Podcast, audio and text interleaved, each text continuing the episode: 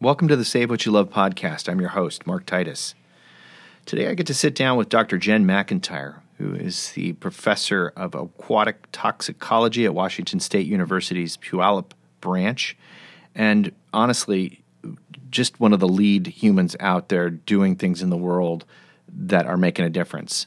Jen and I met back in 2015, and we were working on a stormwater runoff video for the Nature Conservancy. Since that time, Jen and her colleagues have found what was for them the holy grail of a toxic chemical that has been causing all kinds of disruptive killing effects on coho salmon here in Salmon Nation, specifically in the Pacific Northwest, Seattle region. They found it, and Jen testified to Congress about it this last summer. We talk about that her passion for science and what gets her up in the morning and really how to get ourselves out of these boxes that we've confined ourselves in and find wonder in nature. We talk about that a lot on this show, as you know, and I, for one, can't get enough of it. If you're digging what you're hearing on this show, I'd appreciate it if you'd head over to Apple Podcasts and give us a rating there. It really helps to boost our visibility across all platforms. And also, it's getting into holiday season. Head on over to evaswild.com where you'll find salmon shipped right to your door, now with completely compostable, recycled products. There's nothing about it that uh, can't be broken down, and we're super thrilled that we're partnering with our friends at Crystal Creek on bringing you that. All right, so for today, Dr. Jen McIntyre, enjoy the show, and we'll see you down the trail.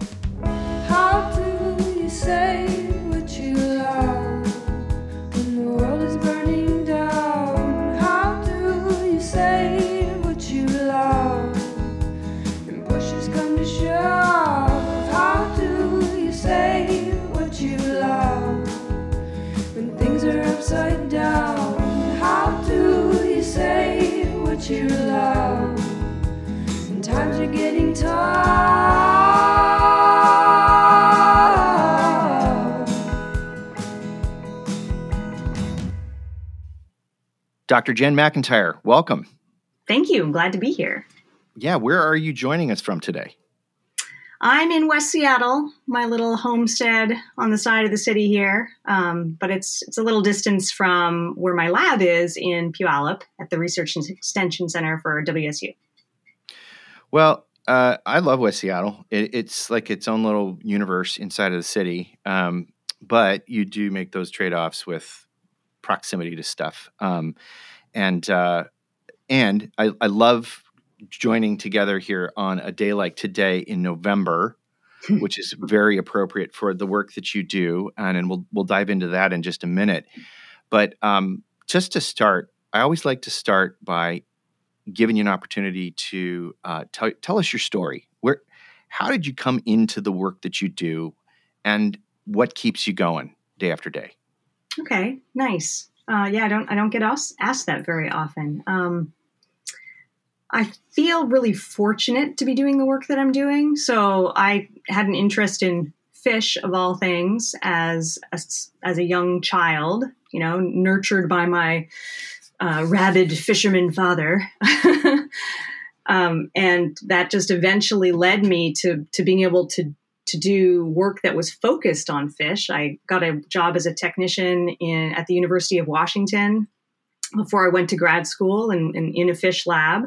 Um, in grad school, I was able to study f- food webs, mostly focused on fish, lake lake food webs, and then focused specifically on coho salmon. Um, you know, and those were just wonderful opportunities that I guess you know you talk to enough people, you eventually some doors open for you, right? Um, and then that led to the work I do now, focusing on stormwater. You know, I, I almost got terp carpal tunnel syndrome uh, scrolling through your CV. Uh, it's it, it's impressive, and um, there's so much amazing stuff you've done in your life. Did you have a clear idea at, at a certain point in your life, as a young person, maybe uh, what it was that enthralled you and what you know what you wanted to do? Did you have that early on? No, no. I, gosh, even even in middle I mean, I suppose it depends what early on is, but even in middle high school, I still thought I might be a fashion designer. Cool. fish fashion, I can see it. like nothing about fish, you know. I wasn't I wasn't good at math because I wasn't applying myself. You know, I wasn't that I wasn't that interested in school. Um, but I got interested in school for an odd reason. I had uh, I had been skipping math class, mm-hmm. and one day I was actually ill and had spent the period in the nurse's room. And my teacher kind of accused me of skipping class, which was totally fair. And, and I was, you know, enraged at being, you know, mis misidentified as a, as a skipper. and so I decided to show them. And then, uh, kind of randomly, I think I got a good grade on a test. And I thought, huh, that wasn't that hard. I could I could get good grades on tests if I wanted to, and so I started to do exactly that. And my my my parents, I kind of convinced them to do this thing that some kids' parents did, where for every A you get, you get ten dollars. Wow. Uh, so we did that once, because then I was all straight A's, and they're like, "Yeah, you seem to have your own motivation now." So. Whatever it takes, baby. You know, like I, I you know, I can identify honestly. I uh, classic uh, high school underachiever here. Um, I was terrified of math until I had a sort of a similar story. Um, geometry, like so I had a wonderful teacher uh, who said, "You know what? All this other maybe you're you're recalcitrant about all this other stuff in math, but this will allow you to build a deck." Ah.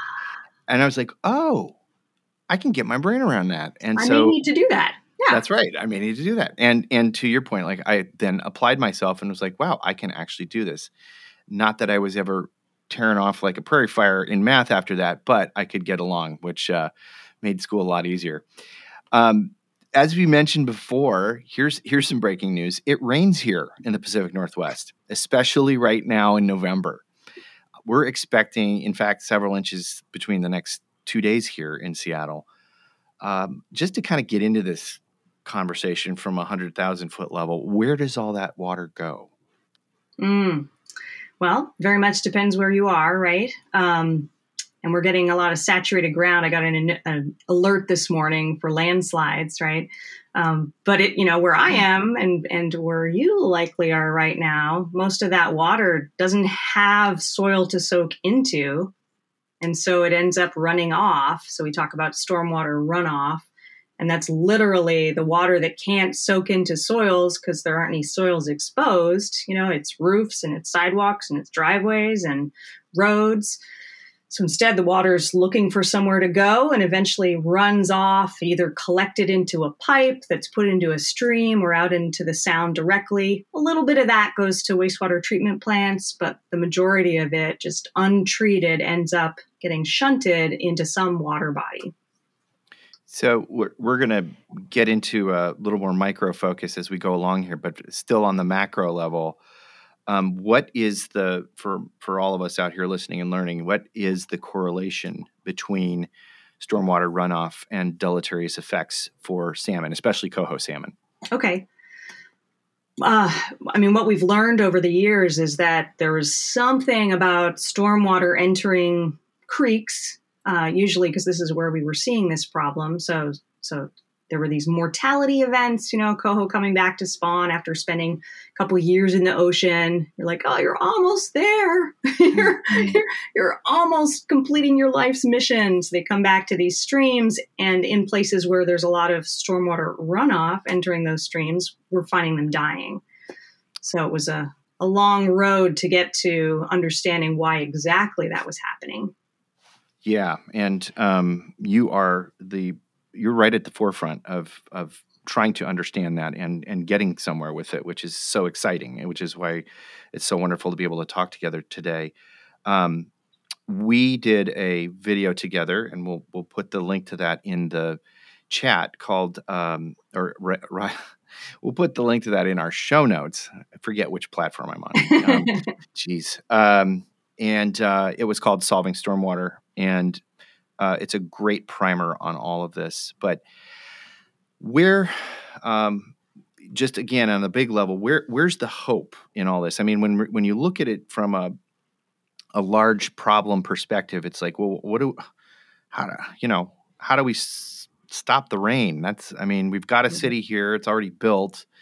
Um, there's impervious surfaces already built, like sidewalks and and streets, and like we can't do a whole lot about that. So, where's the hope in all this? What can we do right now, right this minute? I know there's more to come, but right now, Yeah, what are we doing, yeah. and what can we do to address stormwater runoff? Right. Yeah. So so there's a lot of things we can't change, and then there are some things we can change, and some things that are easier and harder. So we try to get into that a little bit.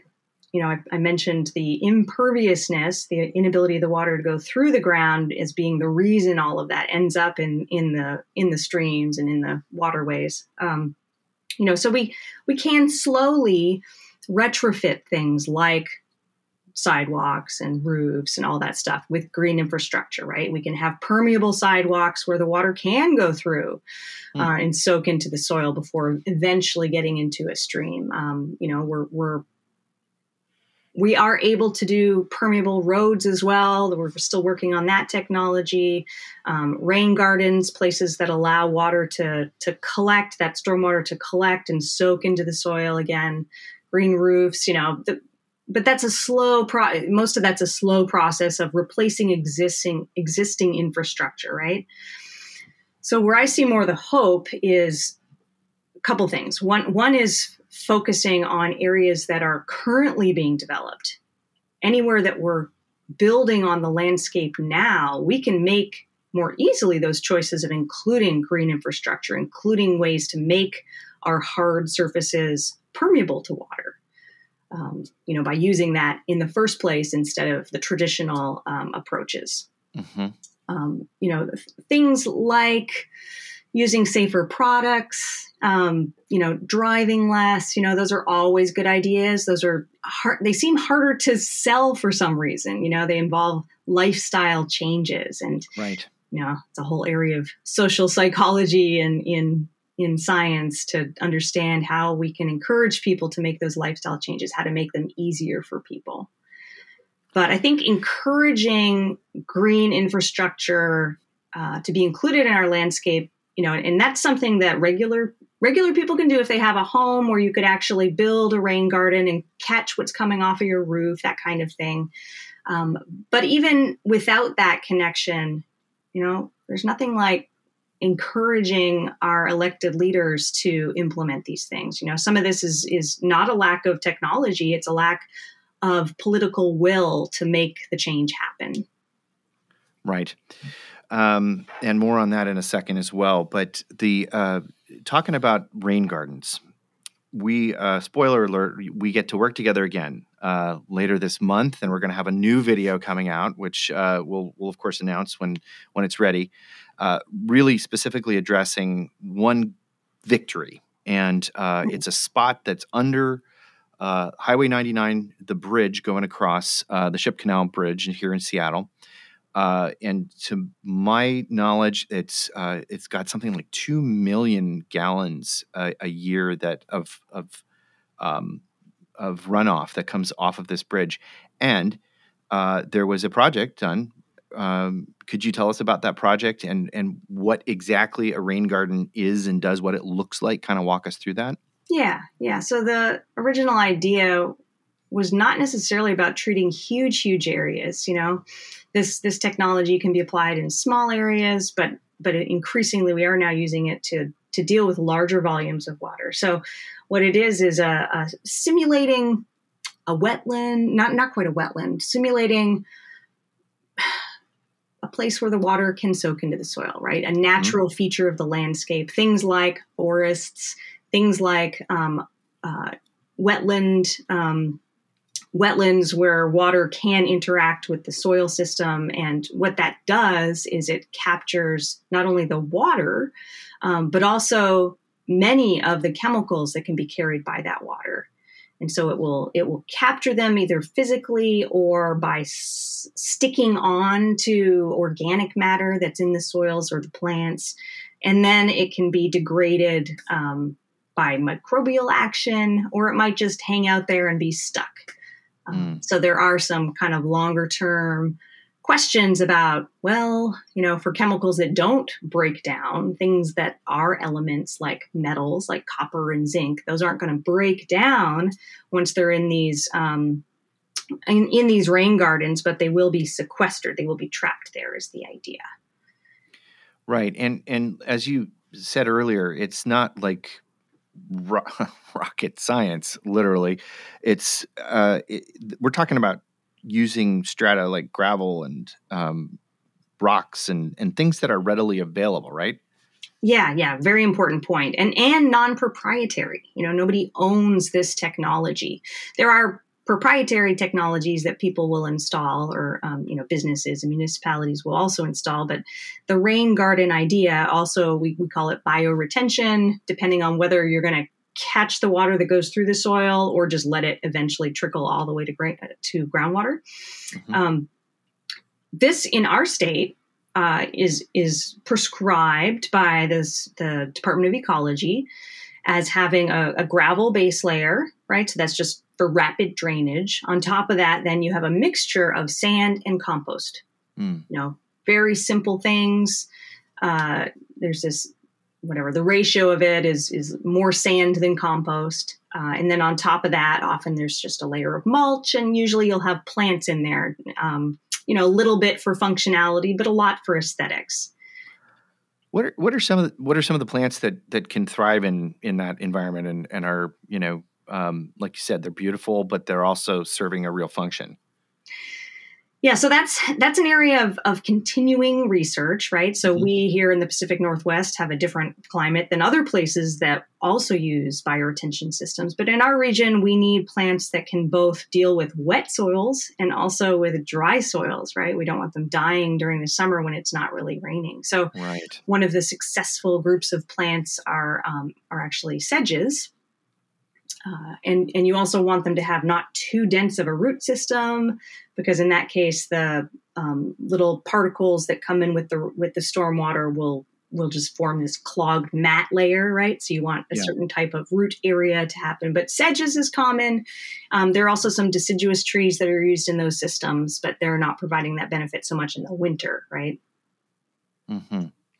so if if you know i'm coincidentally, you know, uh, if I'm building a new house uh, and or a new structure of some sort, um, who would who would I go to to you know? I mean, this is like going down to the Fred Meyer. Uh, you know, nursery and, and asking folks or like who what are some of the resources out there to to ask folks like what what should I do if I want to build a rain garden? What kind of plants should I get? And do you have do you have any ideas on that?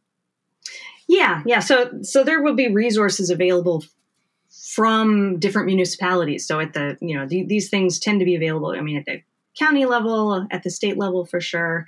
And then, you know, where I where I work at Washington State University in Puyallup, uh, we're part of the Washington Stormwater Center, and mm. that is a center that was mandated by Washington State to support implementation of treatment technologies for stormwater. You know, largely to help uh, people who hold these permits for for stormwater pollutants deal with the actual legalities of that. But associated with that, we have a lot of resources about how to do how to do rain gardens, how to how to treat stormwater um, that anybody can access. Amazing. Well, we, we will we will post that URL in our show notes, and we'll we'll also give you an opportunity to um, tell folks about that at the end of the show. Uh, wanted to move into uh, an, another point here, which was a, a big deal this last year. Um, this past summer, you testified about your and your colleagues' groundbreaking research on the effects of the common tire antioxidant 6 ppd quinone on coho salmon to members of the Congressional House Natural Resources Subcommittee on Oversight and Investigation. It's a mouthful. Um, what happened there? Yeah, the well, a couple things. One, one is I, I want to be able to tell people about the research that we did that led to that. Perfect. Um, so should I start there? Absolutely. Okay. Okay. So, you know, we knew there's something about stormwater uh, that's killing the coho, and it took us like almost 20 years to get to the point where we can we can now say it's this chemical. Uh, first, we were first we needed to show it's stormwater. Then we needed to show, well, what is it about stormwater? And we learned that it was um, something coming off of roads. From there, we were able to narrow it down to it's something coming from tires. Uh, and then we had this this uh, very detailed chemistry approach to ultimately be able to identify that chemical because turns out there are thousands of chemicals in stormwater it's not just a matter of like, whoa, it's that one causing the problem. Uh, and it turns out that the chemical that we identified had not previously been known to exist. Wow. So you couldn't you couldn't go look for it because nobody knew it was there. Wow. So the and even more complicated uh, is when once we isolated this chemical, we still didn't know what it was. Uh, so how do how did we figure out what it was? Zhen Tian, who was the postdoc working on the project at the time, he was able to say, wait a minute, the, the formula, when it, he knew what the formula was, um, even though he didn't know the identity of the chemical or where it came from, the formula looks a lot like this other chemical that is an ingredient in tires, and that's 6 ppd. And it turns out it's used in all tires. You know, initially we weren't sure. Uh, and it's put in tires to protect them from ozone. And ozone is just a a you know a naturally occurring uh, chemical in our in our atmosphere, and there's more of it produced as a result of pollution from vehicles and, and that sort of thing. And so when that ozone interacts with the surface of our tires, it wants to break apart the tire polymers and, hmm. you know, I'm sure we've all seen, you know, different types of rubber that have cracked from age. And ozone's right. one of the things that does that. So you have to have some chemical in there to protect the tires from cracking. What what what nobody knew, I mean, somebody should have been thinking, what what does that chemical become after ozone attacks it instead of the tire chemical, the tire polymers? And it turns out it becomes 6 ppd quinone, it, it breaks some bonds and, and makes some other um, some other um, attachments with oxygen, and now it's 6 ppd quinone. Turns out now it can more readily leach into water, ends up in the water instead of the tire, and it's super lethal to coho. Jeez first of all, thank you for the pronunciation clarification. I took a 50-50 chance on the quinone and went with quinone, and uh, that's that's appreciated. And um, you know, when we did our solving stormwater uh, video back in 2016, I want to say um, that that was still the mystery, the big mystery. So th- this is incredible. Yeah. This is absolutely remarkable that you and your team have isolated this and of course, which that begs the next natural question: Where do we go from here? What does this mean? I mean, like we said earlier, yeah. we've we've already got roads. We all, for the most part, all drive cars. Um, we're not going to eradicate cars tomorrow. What's the next step in? Now we've identified this chemical. What happens next? Yeah, really and, and, so many people are concerned about this now that now that we've identified this chemical and are, are there are several approaches that are being taken. Um, nobody's paying attention to one of my favorites, which is where are our hovercrafts? ah, I love the hovercraft. Yes. you know, I we're down we're, with the hovercraft. We're going to be on tires for quite some time, it looks like. Mm. Um, so, what do we do about that? Uh, on the one hand, we have these treatment technologies, right? Let's get more treatment of our stormwater before it hits the receiving waters, before it hits the, the streams and the, the nearshore marine environment. Uh, let's get more rain gardens, more bioretention, more filtration happening of that water. But on the other hand, we're also, you know, we're also very much uh, focused on what we call source control, which is not letting that chemical get in the environment in the first place. That's mm-hmm. easier than tracking it downstream and trying to stop it from, you know, reaching our, our fish, for example. Um, and the tire industry is now getting serious about finding a replacement for 6 ppd. Wow. Something that will both continue to protect tires, but not be such a problem for the environment. And was that a result of the uh, congressional hearing that you testified at? Was was that part of that process?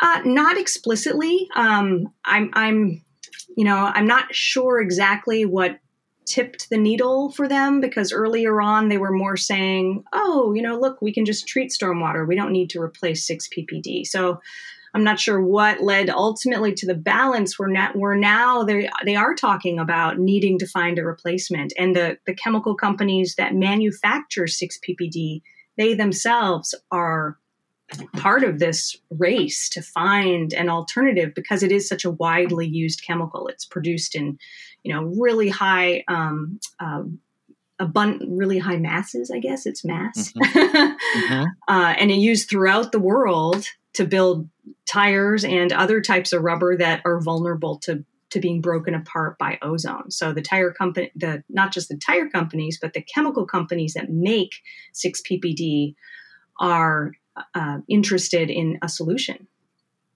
That's that's great news. Um, you know, the approach that uh, lots of folks are taking now, including me and us, uh, with uh, Eva's Wild, are in using your dollars for good and um, mm.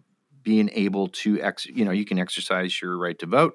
Hopefully, you're doing that, and you uh, you can have your voice heard on platforms now that are open and accessible to everyone, um, social media and, and other things. And you can use your dollar. And that's kind of your big three right there.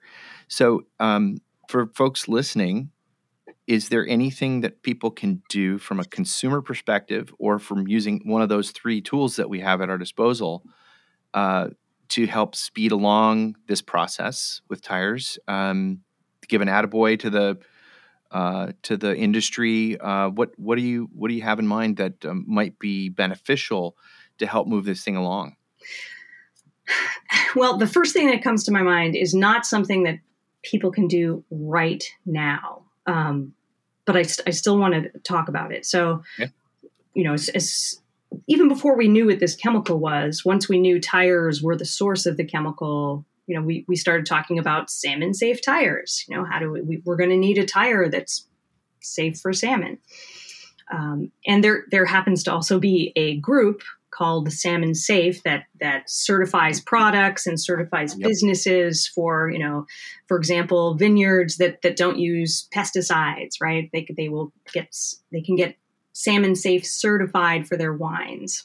Yep. So we've been talking awesome. with that group about you know, a salmon safe tire getting certified as salmon safe. Well, how do we know what that tire is? That's something that we're, you know, there, there may be right now a kind of best in class among existing tires that are less bad than some other tires, right? Probably mm-hmm. based on the amount of 6 ppd that they have in them.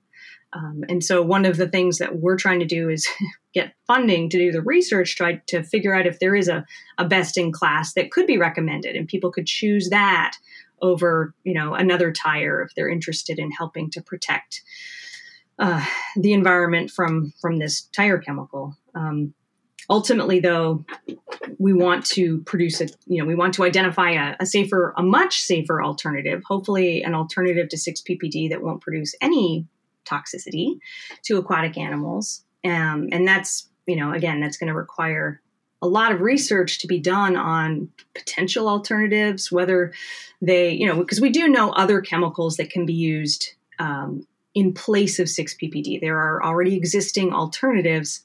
Are they safe enough for the tire itself, you know, s- slowing down that breakdown by ozone so the tire doesn't just crack and fall off your right. right. fall off your wheel while you're driving.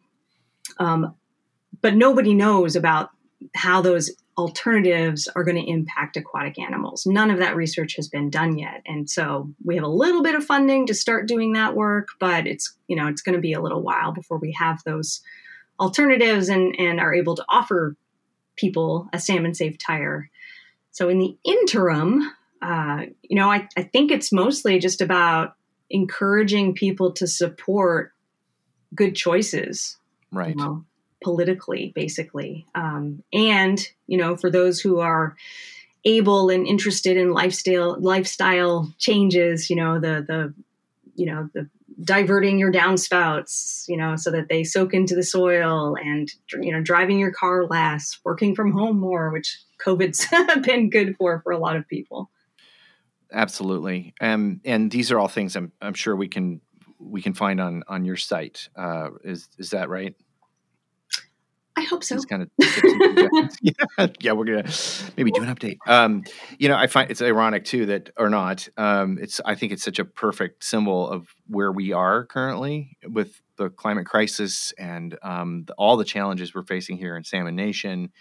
Um, that you've got this this symbol of this tire that would break down by the thing that is actually uh, causing its breakdown operating the car. So it's like this cycle of of breakdown, right? You know, the ozone from the car is breaking down the um, the tire itself, and the whole thing's kind of breaking down, which is a little sad, but super hopeful that there are incredible humans like you doing this work.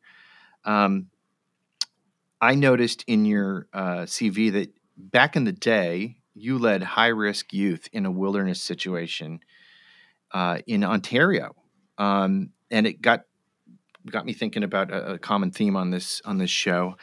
How important is a reverence for the wild in nature to the work that you do, and what have you noticed when you immerse young people in that setting?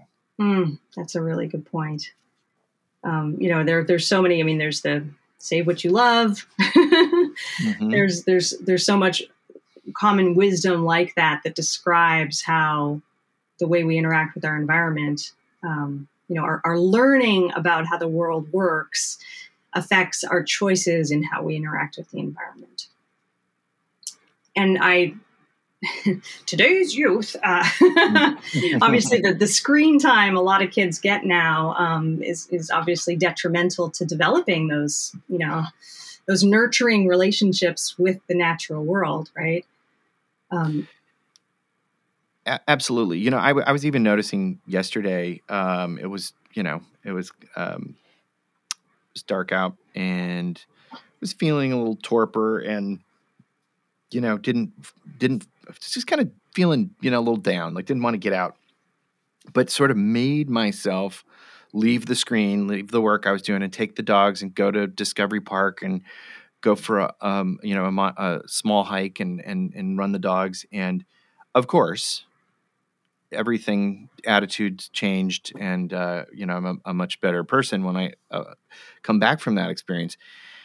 What how do you think we need to get people young people in particular um, to put put these things down for a minute and um, break that break that spell you know um, it, it's not that easy when it's it's and it's by design it's served up in front of you you know but what have you noticed in your experience um, has been successful in in getting folks engaged with nature engaged in the wild and then what have you noticed after people have been engaged in the wild so there's so many levels to that right there's there's the level of uh, the the benefit the health mental and physical benefits of being outdoors mm-hmm. uh, even if you don't understand anything about what you're seeing around you, right? That that's uh, apart from that, there are physiological benefits um, to being outdoors. So how do we, you know, how do we get kids outdoors more? You know, obviously some of that, if you're if they're young enough, they can be they can be forced outdoors by their by their parents or guardians. Um, having programs available for kids to interact with the environment um, on on any level, right? Just playing and playing outside, um, but even more than that, I think then taking it to the next level is is learning something about that environment. And I think that that people who are able to inspire children to have wonder and awe for just you know any one element of, of something in their natural world just opens up opens up these pathways in their minds that that enable them to have that appreciation you know so if if you can point out to a any age person really just something fascinating about the environment that they maybe wouldn't have noticed on their own and then explain why that is maybe. Um, that that makes such a huge difference. So I, I don't know how to you know i don't know how to link that to programs that exist or programs that should exist for you know humans of all ages. Um, i don't know i don't know very much about that but i just see the critical importance of getting outside, spending time outside, and learning something about it, finding finding some way to experience that wonder of nature on on Absolutely. any level. Yeah, I, I agree. And, um, you know, I, th- I think the most sagacious uh, wisdom I've heard when asking lots of people this question, how do you save what you love? Um, really is very simple two words love something. Mm, there. And, uh, you know, you and I have an affinity for salmon. Um, I, I just, I love hanging out with scientists like you. Uh, I love when people have this singular passion and um, love in their heart for a particular thing. It could be butterflies, it could be trees, it could be rivers, it could be geomorphology. But when you find that thing, then it's like everything else wakes up. And, and you sort of notice Mm. all the other things that are, are around that thing. So, you know, I, I I completely agree. Like whatever whatever it takes to to get into that, take say yes to that opportunity. You know, whether that's a camp or a, a, a walk in the woods with a, a, friend or a mentor. Um, you know, it's it's just I think it's kind of about breaking that spell. You know, like we're Mhm. in a box and we're looking at screens inside of a box, and and but the minute that spell gets broken, it seems like great things happen. Being forced to notice something. Yes, And so I I have just a small anecdote about that. So perfect. one day uh, I I noticed how you know you can be sitting outside doing you know oh things happening around you, and when you force yourself to just calm down to the point where you notice like an ant crawling in the grass or on the sidewalk, hmm as, at that moment you now notice so many things happening. Like oh i never i hadn't realized so much was going on at even just this tiny little micro level. And i i mean maybe that's just me but but Uh-uh. I love that moment of like, oh, look at what's happening, and then you notice things, you know, whatever, just the, the wind and the you know any any wildlife, something as small as an ant, you know, just I know. And I obviously live in this world of you know, filled with wonder. I feel really fortunate that I have this lens that I look through. That I'm like, oh wow, everything's amazing. I, I hear you, and I'm I'm just so grateful um, to to be able to um, hang out with you and and you know look through that lens uh, vicariously from time to time. Um, it reminds me of uh, the naturalist, um, wonderful, wonderful author. One of my great mentors, Annie Dillard, talks about um, the lights in the trees. One day, she just noticed, like very much like now in, in autumn, the, the the trees that are just like a, a vine maple that's just lit up and in in gorgeous fire red and and where did that come from? And then oh my God, where did that creek come from? And where are the you know the smolts in those that creek that that I thought were I thought there was nothing in there. Um, one one thing that I've been doing recently that uh, I think is right up your alley is my my friend Russ Ricketts, who's been on this show before, got me into river snorkeling, and so yes, so um, just and it doesn't have to be some faraway place. Um, I I go just to the Snoqualmie River. It's forty minutes door to door from downtown Seattle, where I live, and all of a sudden, uh, I'm in a brand new world.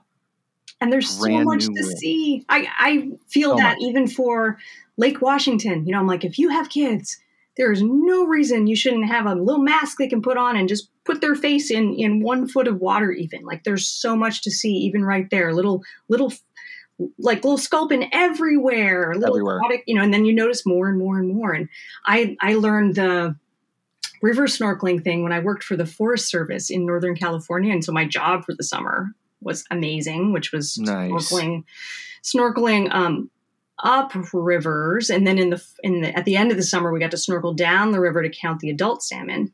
Um, And just, I, and I started doing it just for fun on the weekend because I'm like, oh my gosh, everywhere you look, there's something. There's like turtles. There's, I mean, snakes, which I was like, I didn't know that snakes would, you know, that freaks some people out, but I didn't, you know, there's a snake on the bottom of the river just hanging out, just hanging out over there, you know? incredible well yeah it, and and it's like talk about breaking that that cycle of ennui of like um you know there, there's this natural feedback loop when you're when you're constantly on a device, uh, you know, you, you, when the the dopamine hits are not coming as fast because you've looked at all the TikTok posts or whatever. Um, but that doesn't happen in nature, and and I think for me anyway, just speaking from my experience, it's it's just entirely about getting outside of myself, mm. about um, being a part of, belonging to something bigger than myself. Um, you know, to your point, recently, um, before all this current deluge of weather, uh, I got up into the North Fork of the Skykomish River and snorkeled by myself and saw um, hundreds, hundreds and hundreds of salmon, of pinks and kings and coho, and b- building reds right in front of my face. and they didn't care. They were just like, after a while, I just sort of, if you're still enough, you can sort of become a part of their their little world, and um, it's just pure magic. It is. It's pure magic.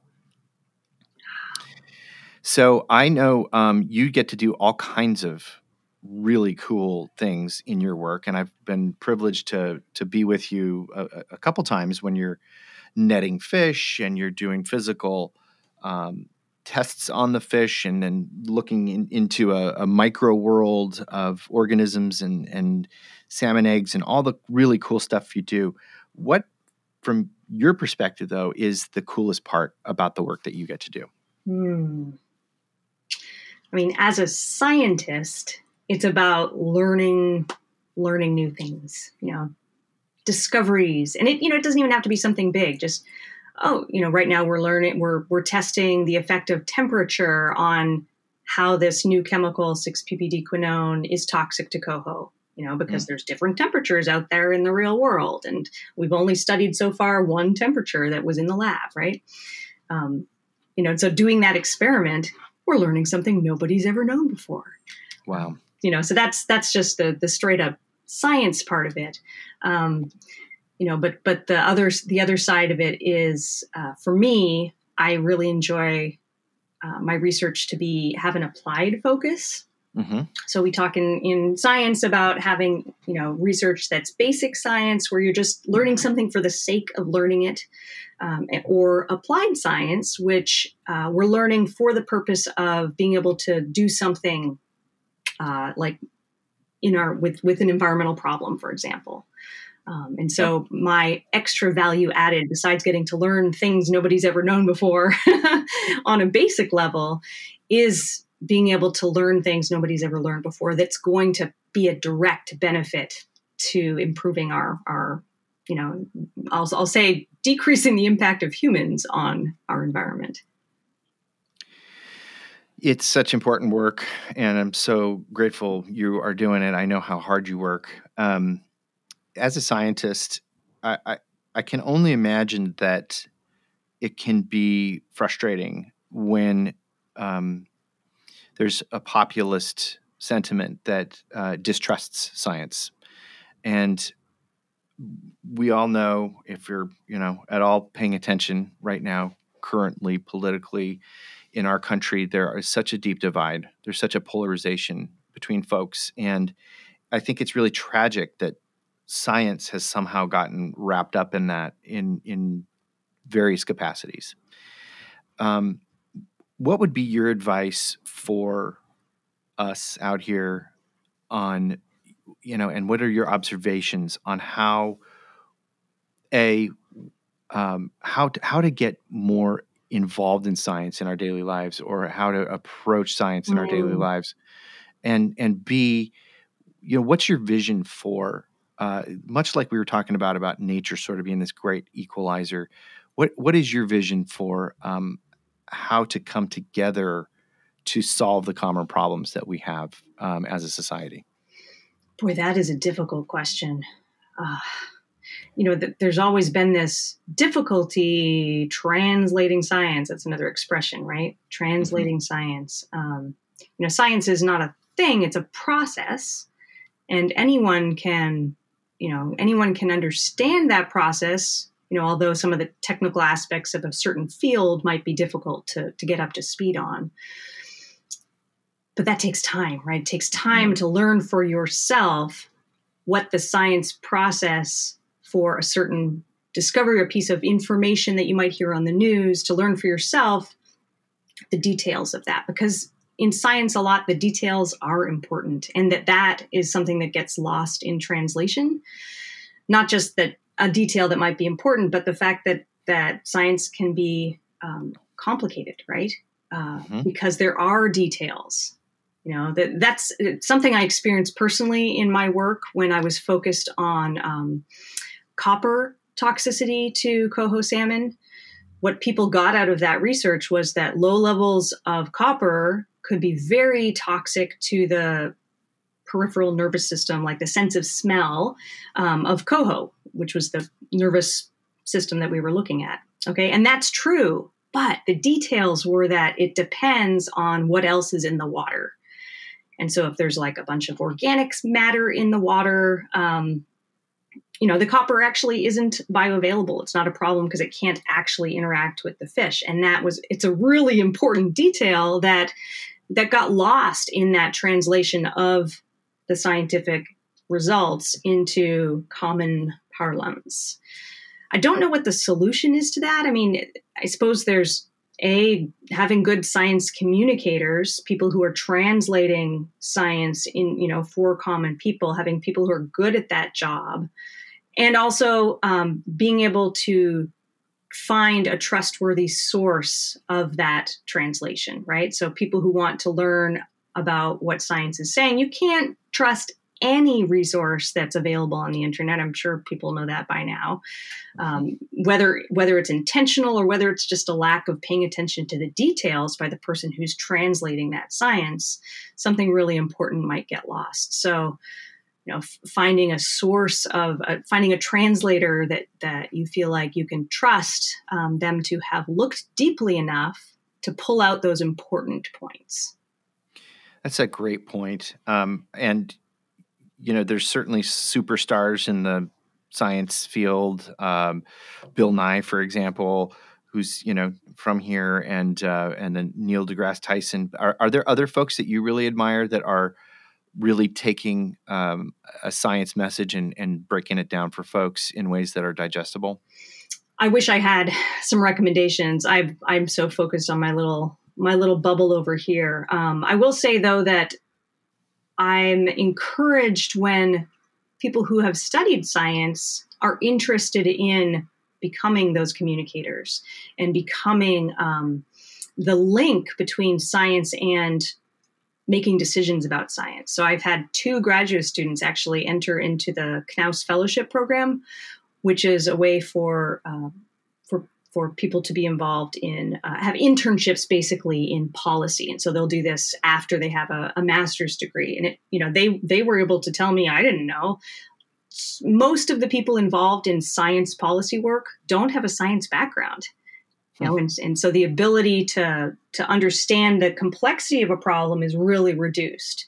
And you know again you've, you've got to be able to at least be aware of the important details that you're trying to make a decision about and do that that science to policy decision making process. So you know I, I am very encouraged um, by what I hope is a bit of a trend of, of people studying science wanting to be involved in that in in helping make decisions. Well, I I for one think you're a fantastic communicator on uh, on, on the work that you do. It gets me fired up every time we get a chance to talk. Um, you know, I, again, I just feel privileged to be able to hang out with folks like you and, um, you know, like other other folks from from UW, uh, Dave Montgomery, and um, from from that background, people that it, it, I think it is such a uh, uh, a feather in your cap to be able to communicate about the work that you do in a way that is um, digestible and uh, compelling for for folks that aren't doing the work every single day and understand all the complexity that goes into it. Um, so I, I I think you're doing a great job of that, and I, am going to keep telling your story. Thank you, doubly. um, you you brought up copper, and um, I I think it's a you know that was something that you were focused on early on, and of course that's a in in Bristol Bay, and which is a, a big topic of of uh, storytelling that I'm, I'm focused on. We're looking at a giant open pit copper mine potentially in the headwaters of the world's last fully intact wild salmon system. Um, based on what you know, how does that strike you as a uh, an idea uh, moving ahead? I, I'm actively in the middle of teaching my Pacific salmon biology and ecology course, uh, during which I still bring up this issue of you know development in the watershed of Bristol Bay and and particularly for mines. So I still think this is a, a huge issue, and it's not just about the copper, right? Uh, up of there, course. it's it's it's not just about the contaminants that will end up in the water from developing that mine. It's also about the infrastructure that'll be put into you know what is essentially now wilderness that will promote you know additional development. Um, the mining impacts alone, though, are enough to to really just just sorry just no. yeah, yeah. I and, and you know I I always gravitate toward the um the the first part of that that you brought up. It's I think that the the folks that are advocates for a mine are, you know, one of their strategies um, is to get you into that that rabbit hole of uh, well the the possibility of a catastrophic failure is X, you know, um, and uh, to me that is that is moving past the most obvious elephant in the room, which is the infrastructure the the entire conversation we're having here today about stormwater runoff is a result of infrastructure and uh, that's that's the tip of the iceberg. It's also straightening rivers, it's damming rivers, it's overharvest, it's creating hatcheries as a way to repopulate the um, the population, and and oh, lo and behold, the hatcheries aren't good for wild fish, and on and on and on. So to me, again, like the the bigger picture, um, the the most imperative picture about once you put that footprint into a wilderness setting, it changes the complexity of that place forever. And we've, I mean, you've seen that here here in the lower 48, right? Yeah, and it's um, it's hard to go back. I w- I won't say it's impossible, right? Uh, concrete is forever. That's a bumper sticker I remember, and it's it's not true, but it's yeah, it's pretty close to true. Um, so I think that the you know we we live in such an interesting country right where you can't tell people they can't develop right that's that hmm. impinges mm. on our on our freedom but you know those also impinge on other people's freedoms so one thing i'd like this might be a naive comment but you know people argue that well we need mines because we need to extract natural resources like metals because we use them in our products and that's you know ours is we live in this technological society yada yada and I'm not I'm not arguing against that. Um, I would really love to see though a cost benefit analysis of when it makes sense to mine our landfills.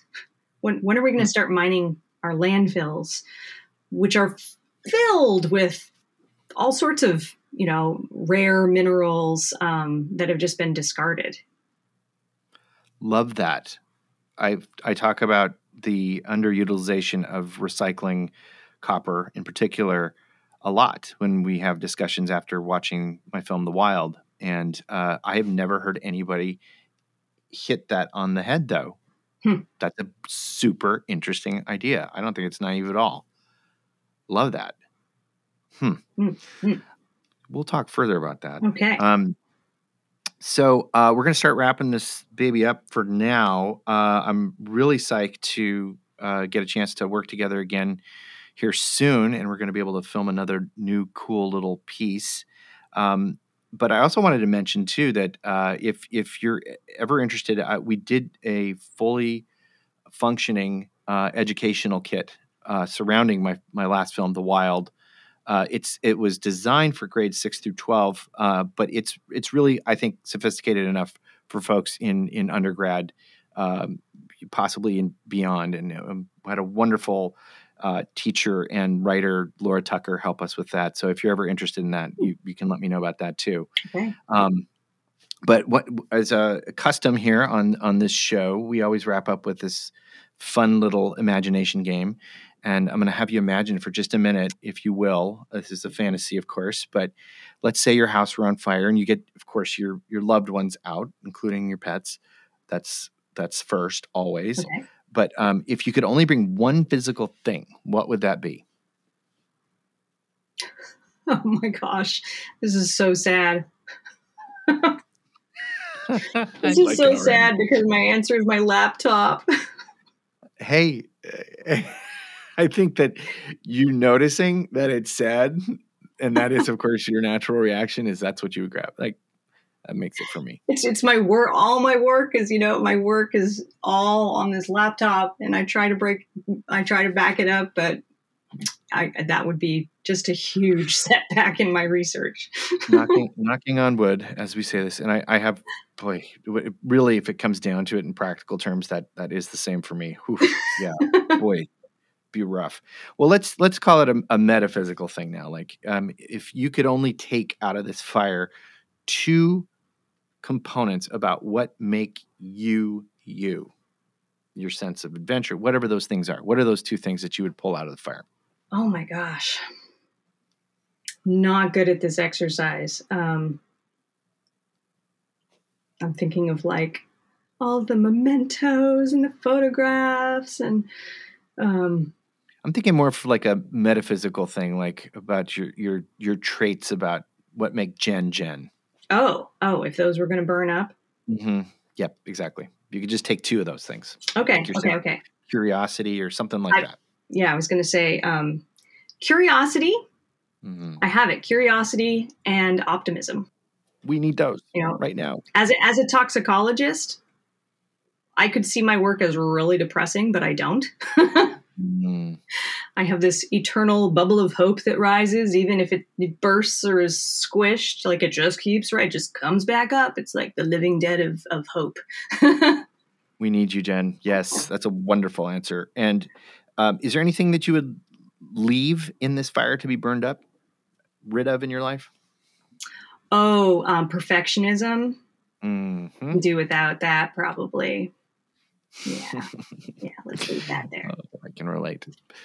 Uh, it's such a pleasure to hang out. I'm so grateful for your time today. Thank you so much. And um, if folks want to get involved with the work you're doing, follow what you're doing, where do we send them online to go do that?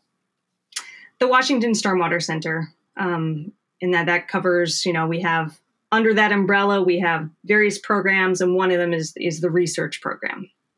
Excellent. Well, we will link to that in our show notes again. But for those listening, maybe that uh, want to remember that, do, do you have that URL just off the top of your head? It's uh, WashingtonStormwaterCenter.org. Perfect. All right. Well, Dr. Jen McIntyre, thank you again for joining us on the show, and uh, looking forward to our next chat. And we'll we'll see you down the trail. Okay, sounds good. Thanks so much, Mark. How do you say what you love? How do you say what you love? Thank you for listening to Save What You Love. If you like what you're hearing, you can help keep these conversations coming your way by giving us a rating on Apple Podcasts. You can check out photos and links from this episode at evaswild.com. While there, you can join our growing community by subscribing to our newsletter. You'll get exclusive offers on wild salmon shipped to your door and notifications about upcoming guests and more great content on the way. That's at evaswild.com. That's the word save spelled backwards, wild.com. This episode was edited by Patrick Troll. Original music was created by Whiskey Class. This podcast is a collaboration between Eva's Wild Stories and Salmon Nation and was recorded on the homelands of the Duwamish people.